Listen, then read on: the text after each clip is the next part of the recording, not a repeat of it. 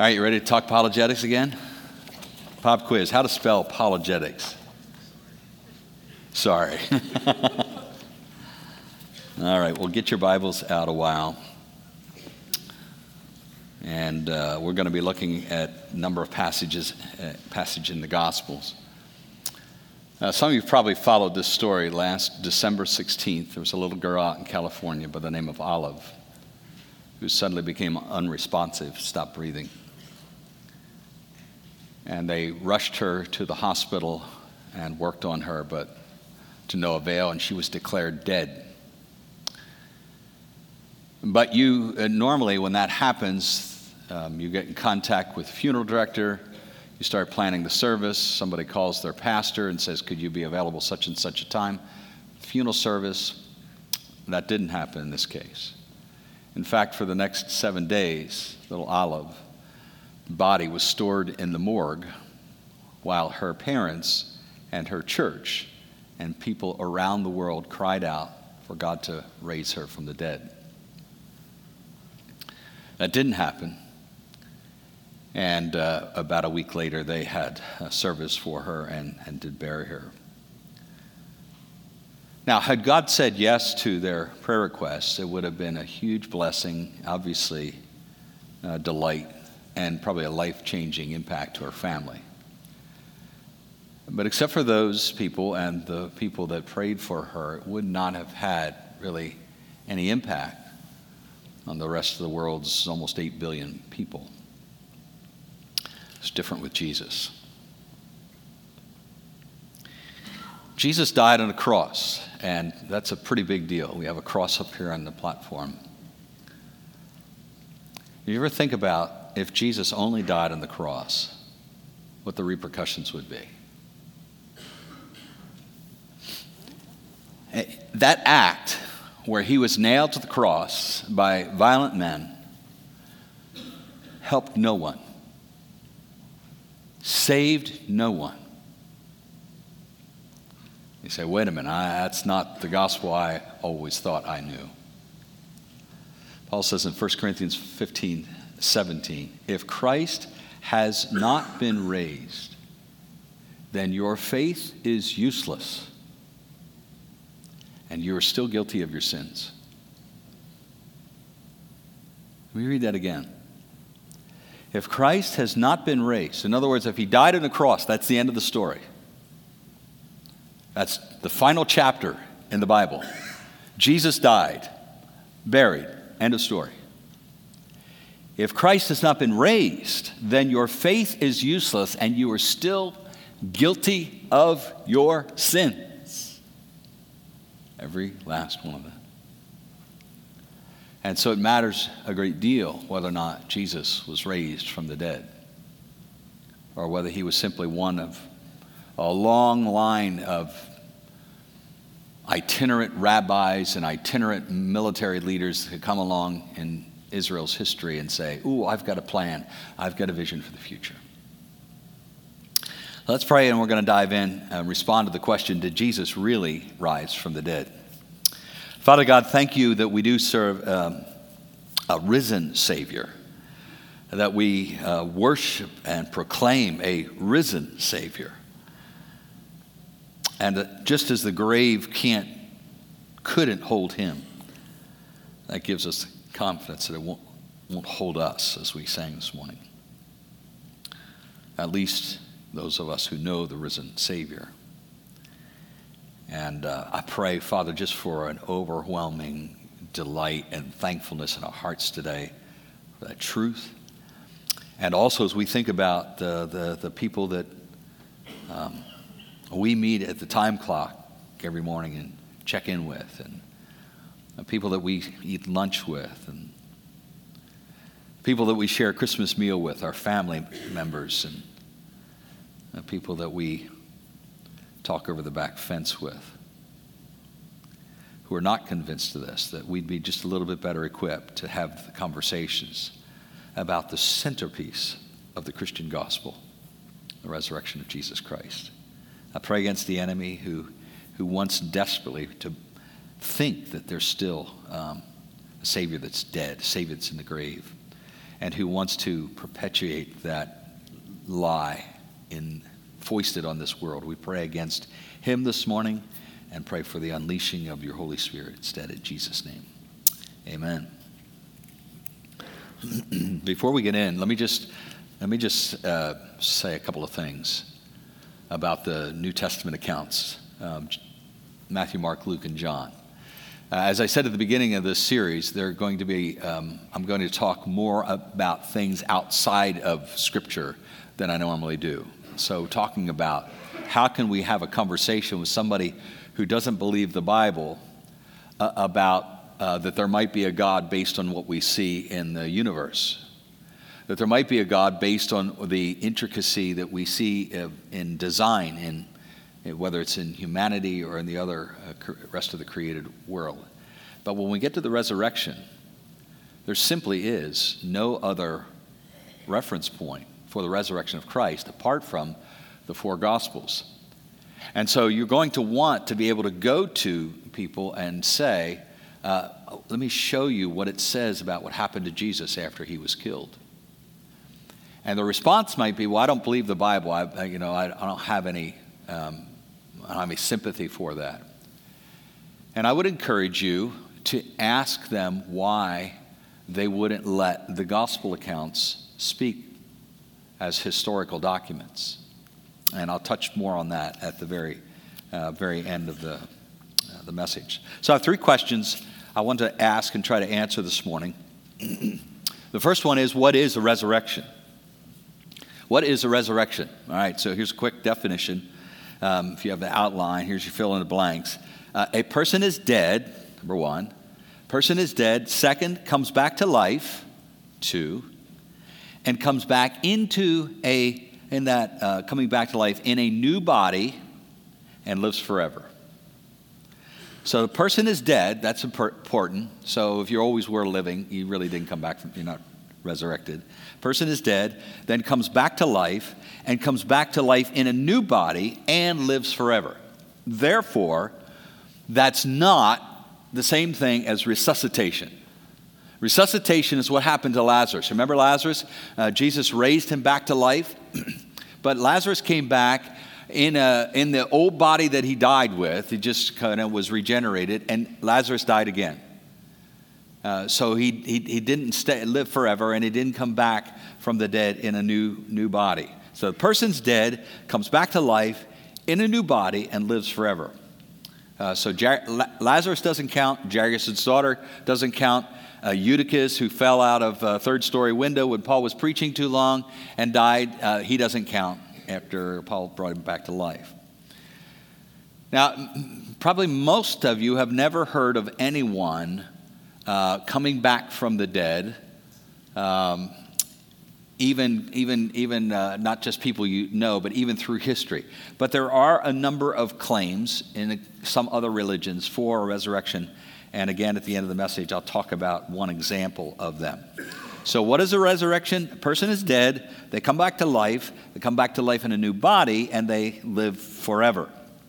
Second question What evidence is there for Jesus' resurrection? Here's where we'll uh, park for most of our time in the next few minutes. What evidence is there for Jesus' resurrection?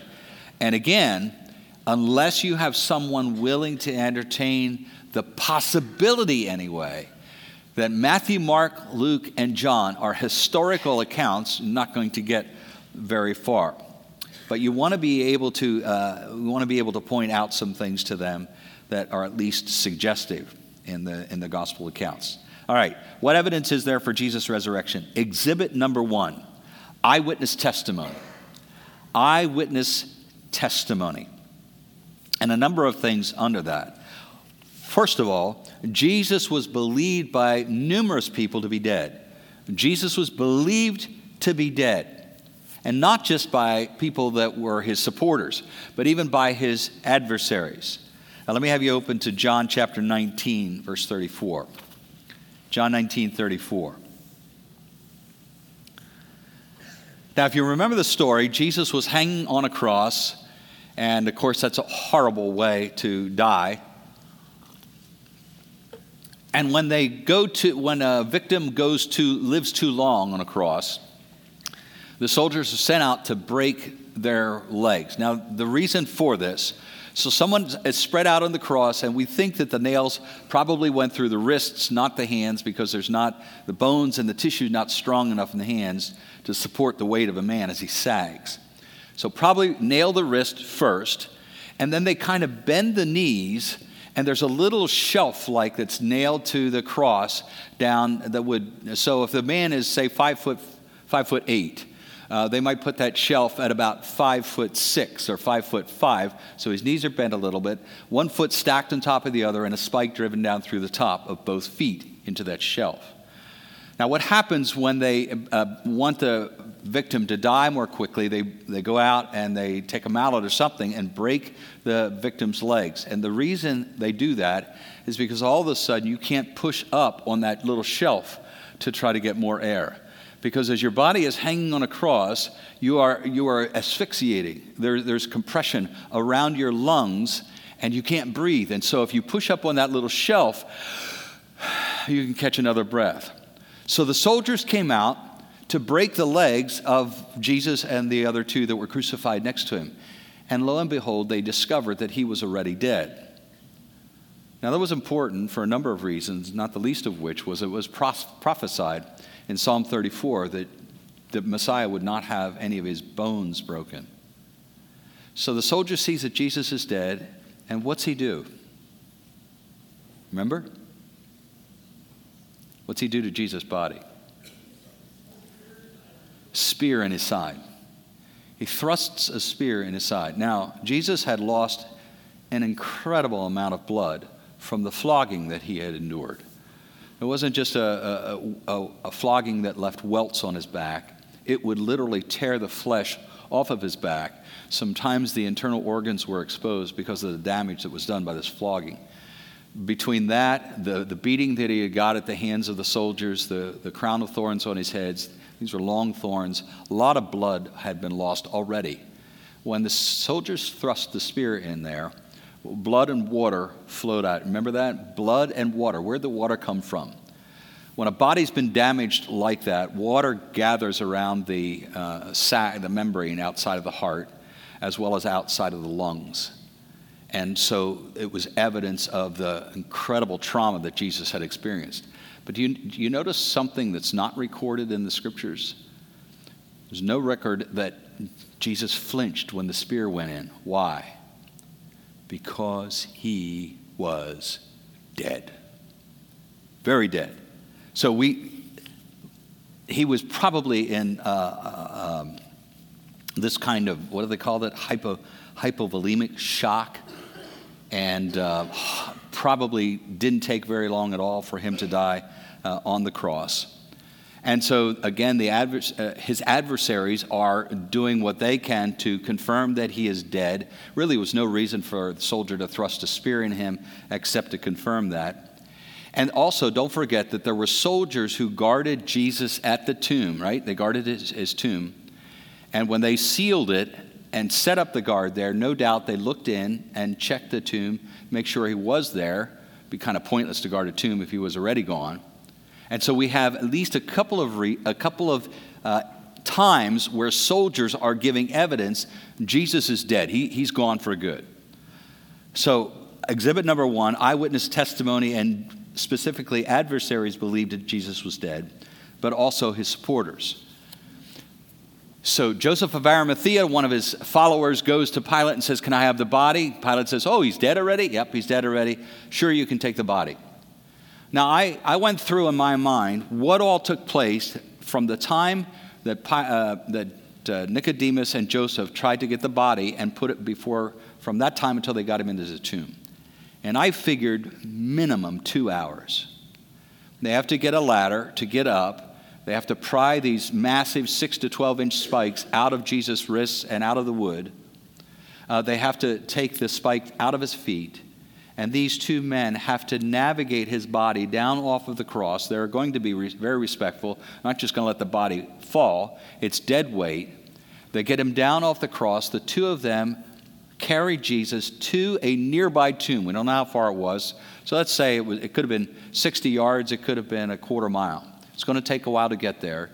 When they get him to the tomb, they wrap him in linen cloths, head to toe, and they put these 75 pounds of spices on his body to offset the smell of the decaying corpse. Two hours minimum. Now, these were men who grew up in the ancient world very familiar with death. Most everybody was involved in uh, agriculture to one degree or another, had animals. They, they, they knew the life cycle. They knew when someone, something was dead, and they knew when something was alive. The families were close, and uh, life expectancy much shorter back then, and so it would have been normal for children to be growing up in a family, seeing grandpa and grandma die off quickly, aunts and uncles. They would have been around death, they would have been exposed to death. They knew what death looked like. So if these two men handled Jesus' body for two hours, I think they would be pretty sure that Jesus was, in fact, dead. These, were, these are two men who desperately wanted Jesus to be alive, but they put him in the tomb confident that he was dead. It, it's amazing how quickly the body starts to cool off. And so there's no doubt that there was already cooling taking place in the body. Jesus was believed both by adversaries and by his supporters to be dead. That's exhibit number one, point one. All right. Second eyewitness issue Jesus' body went missing. Jesus' body was missing and it went missing from a tomb that had been sealed. So, presumably, they put wax at the joint where the stone was in front of the tomb, wax at the joint. Somebody in authority's signet ring went in the soft wax, and then it hardened. And then there was a guard around the tomb to make sure nobody stole the body because they knew that Jesus had said while he was alive that he was going to raise, be raised on the third day. And gonna, we're going to make sure that the disciples don't steal his body and then claim that. Yet Jesus went missing from this tomb. And again, the adversaries agreed to this. Look at Matthew chapter 28. His adversaries agreed that Jesus' body was missing. 28, beginning of verse 11. As the women were on their way, some of the guards went into the city and told the leading priests what had happened. What had happened? Body's gone. It's gone missing. They were there, but it somehow it's not in the tomb anymore. A meeting with the elders was called, and they decided to give the soldiers a large bribe. They told the soldiers, You must say, Jesus' disciples came during the night while we were sleeping and they stole the body. Now, now note, note that. They're not saying, Go out and try to find the body. They're not looking for a missing body. They simply want them to say that the disciples stole the body. Where's the inquiry? Where's the investigation? If you really believe that that's what happened, why aren't soldiers being dispatched? Why aren't police being dispatched to find the body and track it down? If the governor hears about it, we'll stand up for you so you won't get in trouble because given the responsibility they were given and having failed at it, literally their lives were on the line. They were going to be executed unless they could come up with some way of explaining what had happened. The end of the uh, the end of verse 15, their story spread widely among the Jews, and they still tell it today. So Jesus' body went missing, and even the adversaries, even his adversaries, agreed that the body is, is nowhere to be found. And of course, supporters saw the empty tomb as well. Mary Magdalene, uh, the other Mary, Salome, Joanna, Peter, John, all of these um, followers of Jesus saw the empty tomb. So there's confirmation that the body was missing. To this day, there has never been anyone who has produced a body saying, We think this is Jesus' body. They're talking about a shroud that Jesus' body might have been covered with, but nobody has ever produced a body. So that's the second piece of eyewitness data. Third, Jesus is seen alive in a new body, again by eyewitnesses. A couple of women this is from John 20, 14 to 18. I'm not going to have us look at all these texts. If you have a uh, copy of the sermon notes, I put a bunch of them in there so that you don't have to try to jot them down. So, uh, Mary Magdalene and the other Mary saw Jesus at the tomb. Um, by the way, one of the f- main arguments that is made by non believers, especially scholars, uh, about uh, the whole idea of Jesus coming back from the dead is that the early Christians fabricated this. They wanted to believe it Um, they, they wanted to inflate Jesus' notoriety, and so they talked about him rising from the dead, even though it didn't happen. And so that the New Testament itself, especially the gospel accounts, are an attempt to write uh, what is called a hagiography. A hagiography is a, an inflated story about somebody that you admire. There's a lot of lies in it, but, but it makes the person look better. And so that's the belief that Matthew, Mark, Luke, and John are hagiographies. Here's a problem. If the early church really wanted to persuade people that Jesus had risen from the dead, they made a fundamental blunder in having the women be the first witnesses, the first eyewitnesses to the fact. Why? Even though Judaism treated women far better than the pagan peoples around them, it still wasn't great. A Jewish man would typically pray, I, I thank God that i w- I'm, not, I'm not born a slave or a woman. A woman's testimony was not accepted in a Jewish court of law. And so, for example, if she had witnessed a homicide and there was no other witness, she, her, her testimony was not admit, admissible in court. She was not to be believed. So, if this is nothing but an inflated uh, package, pack, pack of lies, they would have gotten men. They would have written in men were the first ones to see that Jesus was raised from the dead, but it is women first and foremost. And then, we, of course, we have Peter, we have John, we have the unnamed disciples walking between Jerusalem and Emmaus. You remember that story? And Jesus appeared beside them. They didn't recognize him. Remember, he's got a glorified body, which there's some continuity between the old body and the new body, but probably looks a little different. And he's talking with them, and, and they're downcast. And, uh, but after he left, he just vanished. They realized, oh, that was Jesus. And then Jesus appears to the 12, and then he appears to over 500 eyewitnesses. Get this 1 Corinthians chapter 15. 1 Corinthians 15, uh, beginning of verse 6.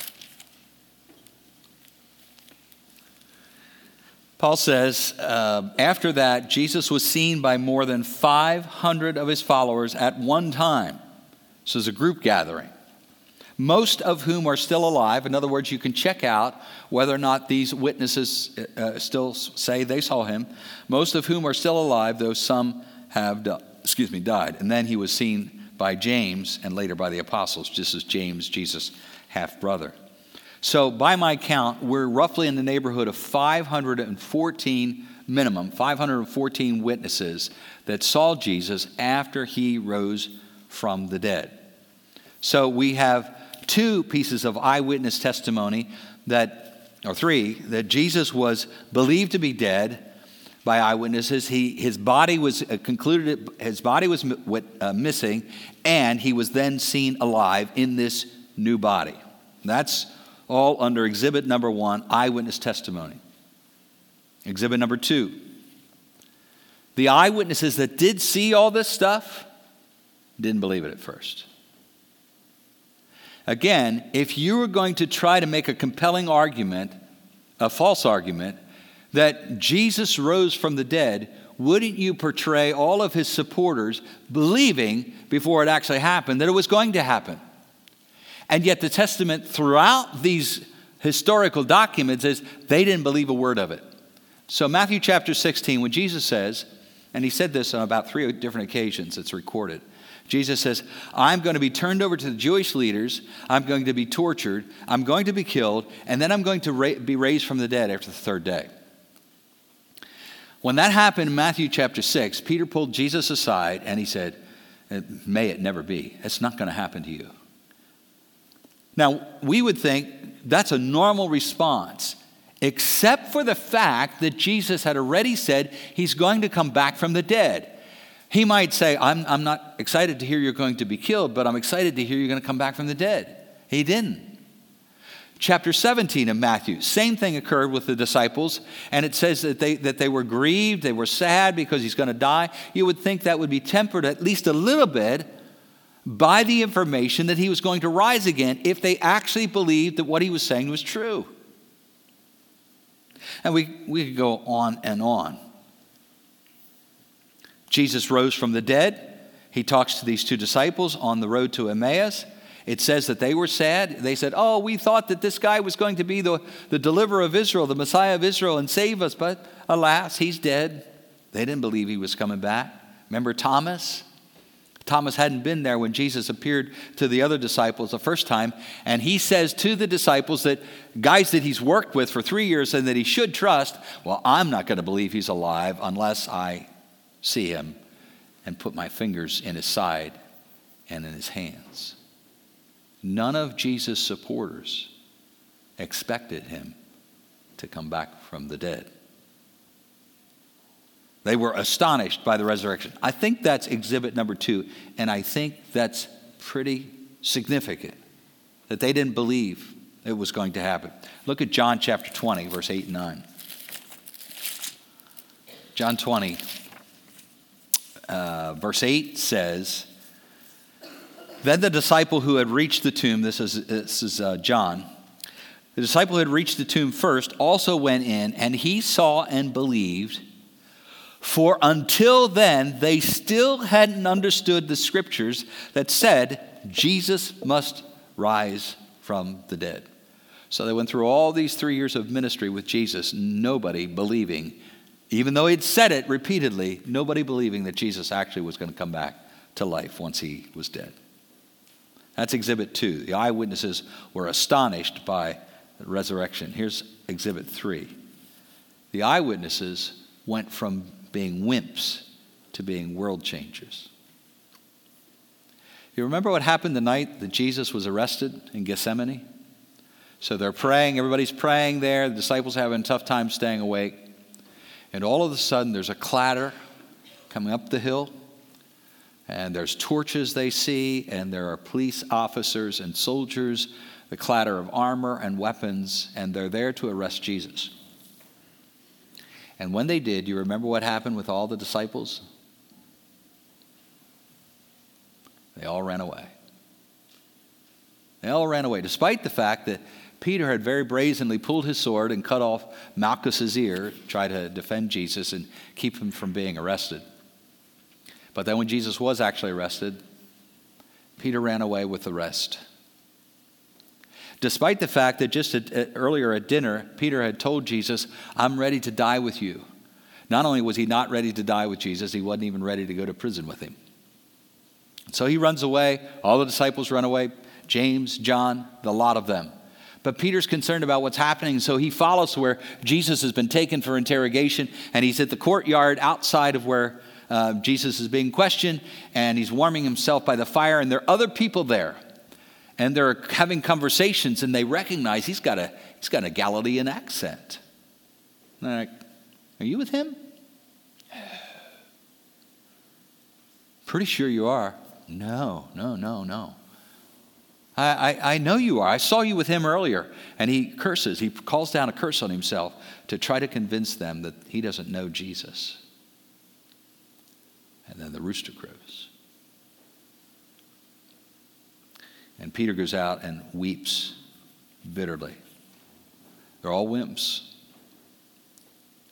And yet, when we turn to the book of Acts, just a few chapters later, everything changes. In fact, there's a kind of faith in a now resurrected Savior that makes them extraordinarily bold. Acts chapter 5, verse 41. They've been preaching uh, the gospel publicly. A guy, the very guy who ran away, he and John are out there preaching the gospel uh, in, the, in the city streets. Uh, they're called in, they're in prison, they're examined, they're let go.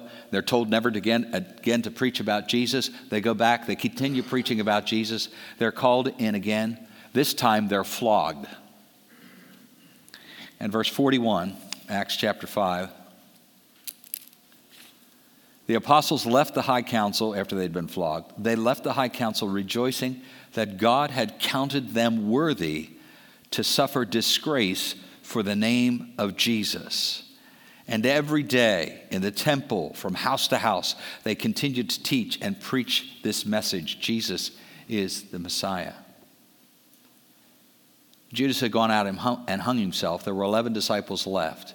And of those 11, 10 of them were murdered not because they happen to be at the wrong place at the wrong time, but because they happen to be preaching the gospel of Jesus Christ all over the then known world. Matthew, Thomas, Peter.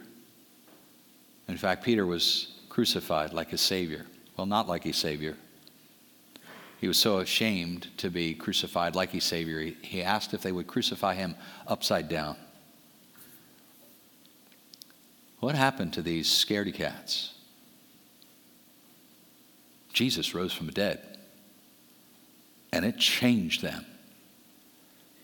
There's the only explanation for the rapid growth of Christianity and the transformation of those who carried it to far flung nations was that something very, very unusual happened. So, why does the resurrection really matter? Last question. Why does the resurrection really matter? Go back to that verse we talked about at the beginning of the sermon. If there is no resurrection, there is no salvation. If Christ has not been raised, then your faith is useless and you are still guilty of your sins. In other words, in, in order for Jesus to help, in order for Jesus to save, in order for Jesus to change someone, Jesus' cross needs a resurrection. It's as if the cross, uh, the crucifixion, was a, a, you know, a powerful liquid uh, cooled engine. And all of the power that's needed uh, to get a person from where they're at to a, another destination sits there rumbling within the engine block. But unless you get a drive shaft, a transmission, a set of wheels, and some sort of, cooling system and a wiring system, that engine isn't going to do anything for anybody. And the engine in this case is the crucifixion. But the ability to get that power transfer somebody from here to here, resurrection. Unless Jesus is resurrected, our faith is useless. And we're still guilty of our sins. That's number one. No resurrection, no salvation. Number two, no resurrection, no divine intercession. Let me have you turn to Romans chapter 8, verse 34. Romans 8, 34.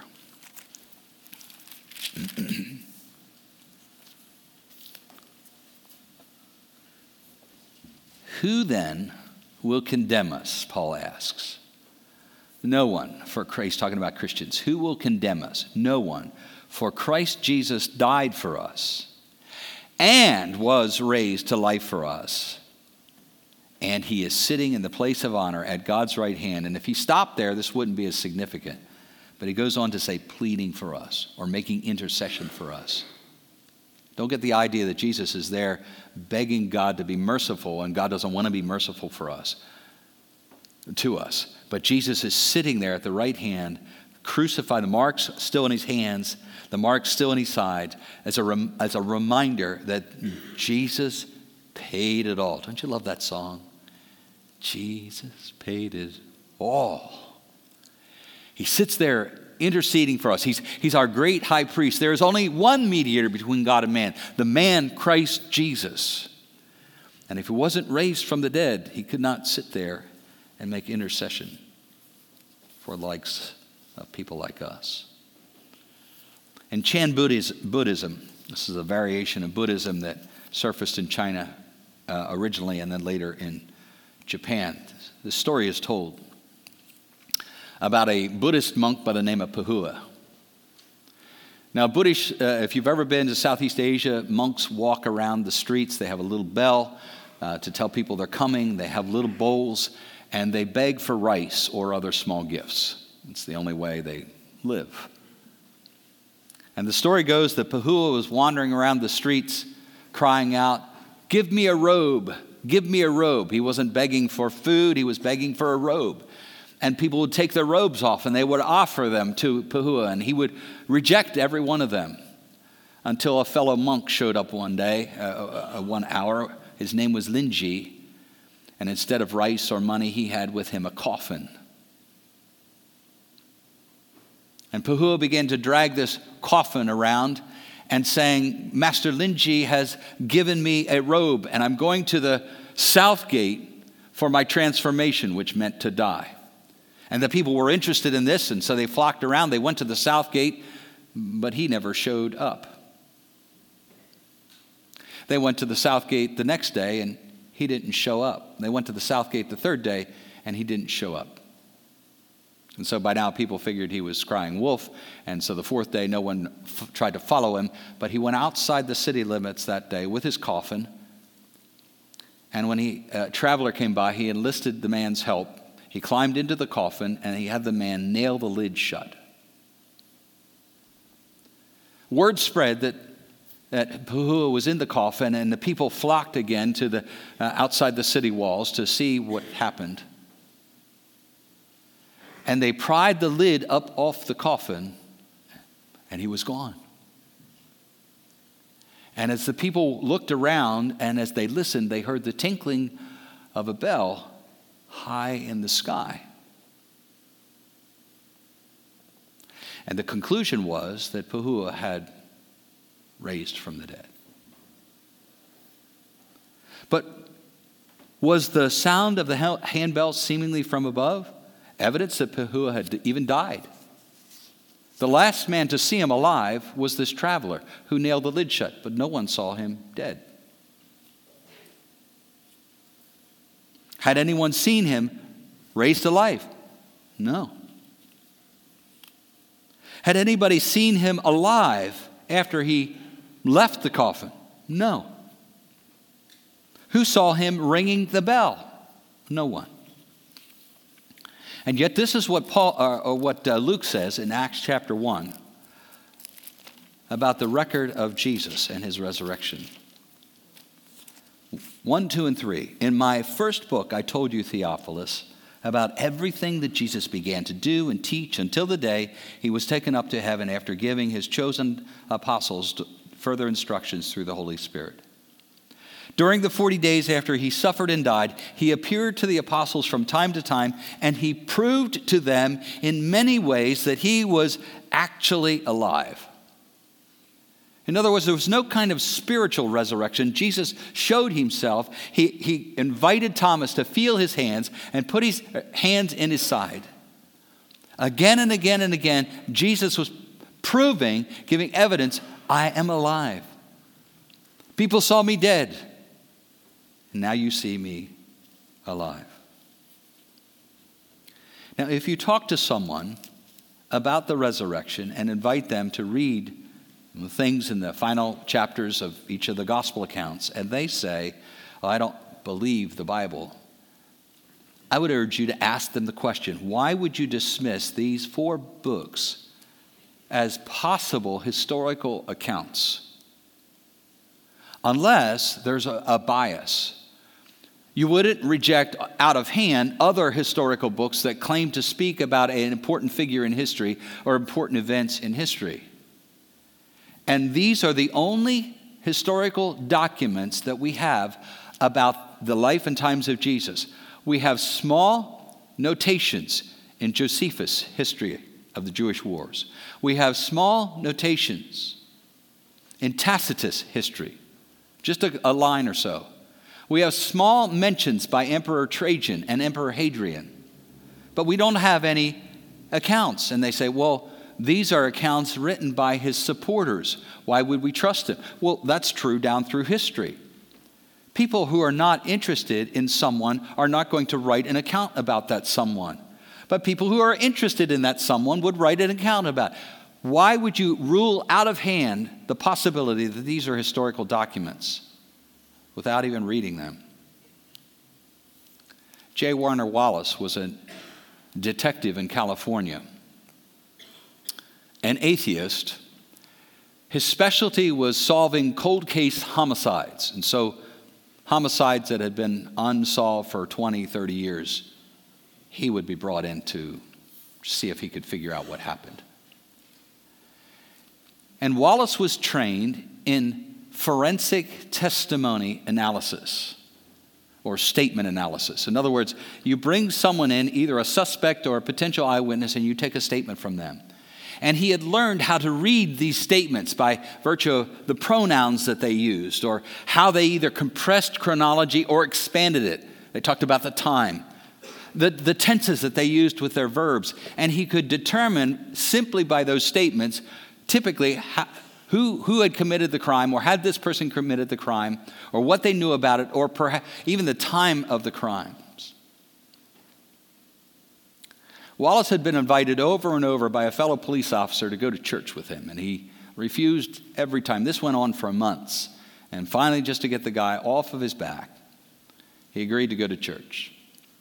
And he was intrigued by a couple of things the pastor said, namely that Jesus was a wise man and that he had some wise things to say about relationships, things like relationships and marriage. And so a week later, he went out and bought himself a Bible.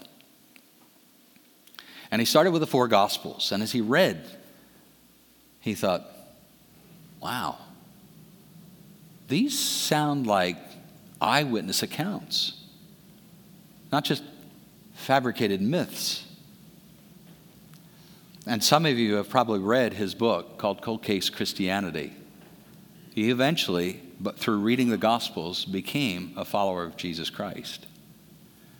And don't, don't, don't be so quick to close the Bible when your friend says, I don't, I don't believe those are historical documents. At least say, Would you give it a chance? Because if they won't, that simply reveals the bias. And if they take you up on it, God's Spirit, God's Word can do the rest. Father, thank you for the book that tells us about the most amazing thing that ever took place in the history of the world that a man who lived, died, actually came back to life. And because he did, we too can look for the hope of coming back to life.